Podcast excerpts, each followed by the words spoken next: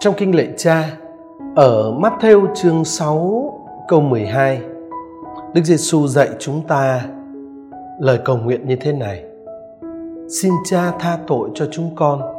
như chúng con cũng tha cho những người có lỗi với chúng con. Có một số vấn đề rất đáng suy nghĩ ở đây.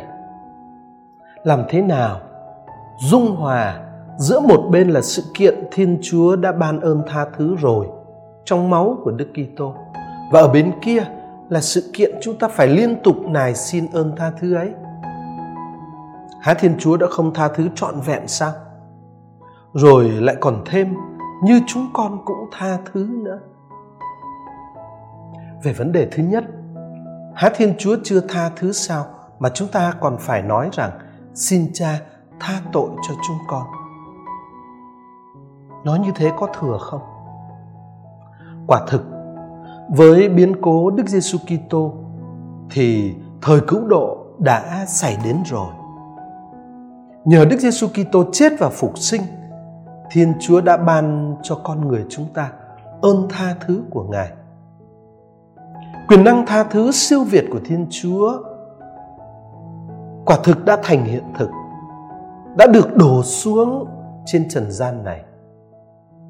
ơn tha thứ thần linh đó của Chúa sẽ được trải nghiệm như là sự hiệp thông mới mẻ và siêu việt với Chúa Cha và như là sức mạnh giải thoát làm cho con người của chúng ta có khả năng yêu mến, tha thứ và đón nhận người khác. Tất cả những điều đó đã thành sự rồi nơi Chúa Giêsu Kitô và nhờ Chúa Giêsu Kitô. Nói cách khác, Thiên Chúa quả thực đã tha thứ cho chúng ta rồi thế nhưng mà ơn tha thứ ấy lại được ban cho chúng ta trong cái hiện tại của lịch sử này. Ơn tha thứ ấy sẽ chỉ thành toàn trọn vẹn trong lịch sử vào lúc mà thiên chúa hoàn thành cái lịch sử này, tức là trong ngày sau cùng. Người đồ đệ của chúa giêsu như chúng ta vẫn kinh nghiệm hàng ngày, vẫn đang còn sống ở trong lịch sử. Và vì còn sống ở trong lịch sử người đồ đệ của Chúa Giêsu có cái nguy cơ luôn luôn có cái nguy cơ làm cho ơn tha thứ mà Thiên Chúa đã ban trong Đức Giêsu Kitô ra hư luống bằng cái thái độ tội lỗi và bằng sự không biết tha thứ của chính mình. Người đồ đệ của Chúa Giêsu biết rằng mình đã được đón nhận ơn tha thứ của Thiên Chúa, nhưng mà bởi vì anh ta còn đi ở trong lịch sử, cho nên anh ta phải liên tục nài xin Thiên Chúa ban cho anh cái sức mạnh, cái khả năng để giữ được ơn tha thứ ấy. Cho đến khi anh được hưởng ơn tha thứ viên mãn và trung cục. Và vì vậy, ngày mỗi ngày ngày mỗi ngày, anh nài xin thiên chúa xin cha tha tội cho chúng con.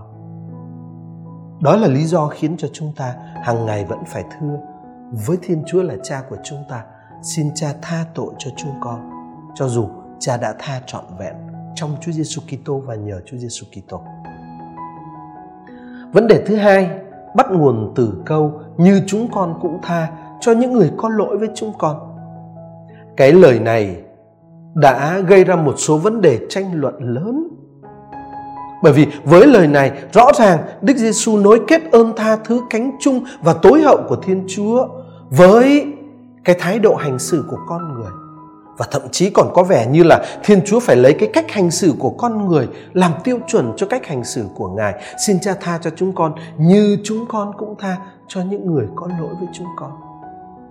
Thật ra thưa các bạn, sự tha thứ cho người khác vừa là hiệu quả vừa là điều kiện của ơn tha thứ mà Thiên Chúa ban xuống cho chúng ta.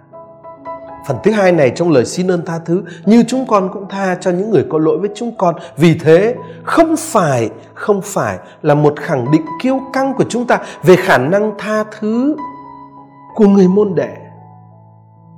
Nhưng đây là phần làm cho người môn đệ ý thức về tính cách khẩn thiết của sự việc anh ta phải thể hiện một cách cụ thể trong cuộc sống hiện sinh của anh ta cái ơn tha thứ mà anh ta đã lãnh nhận rồi ở nơi thiên chúa và chính vì thế, một cách hết sức khiêm tốn, chúng ta hàng ngày vẫn thưa với Thiên Chúa, xin Cha tha tội cho chúng con như chúng con cũng tha cho những người có lỗi với chúng con.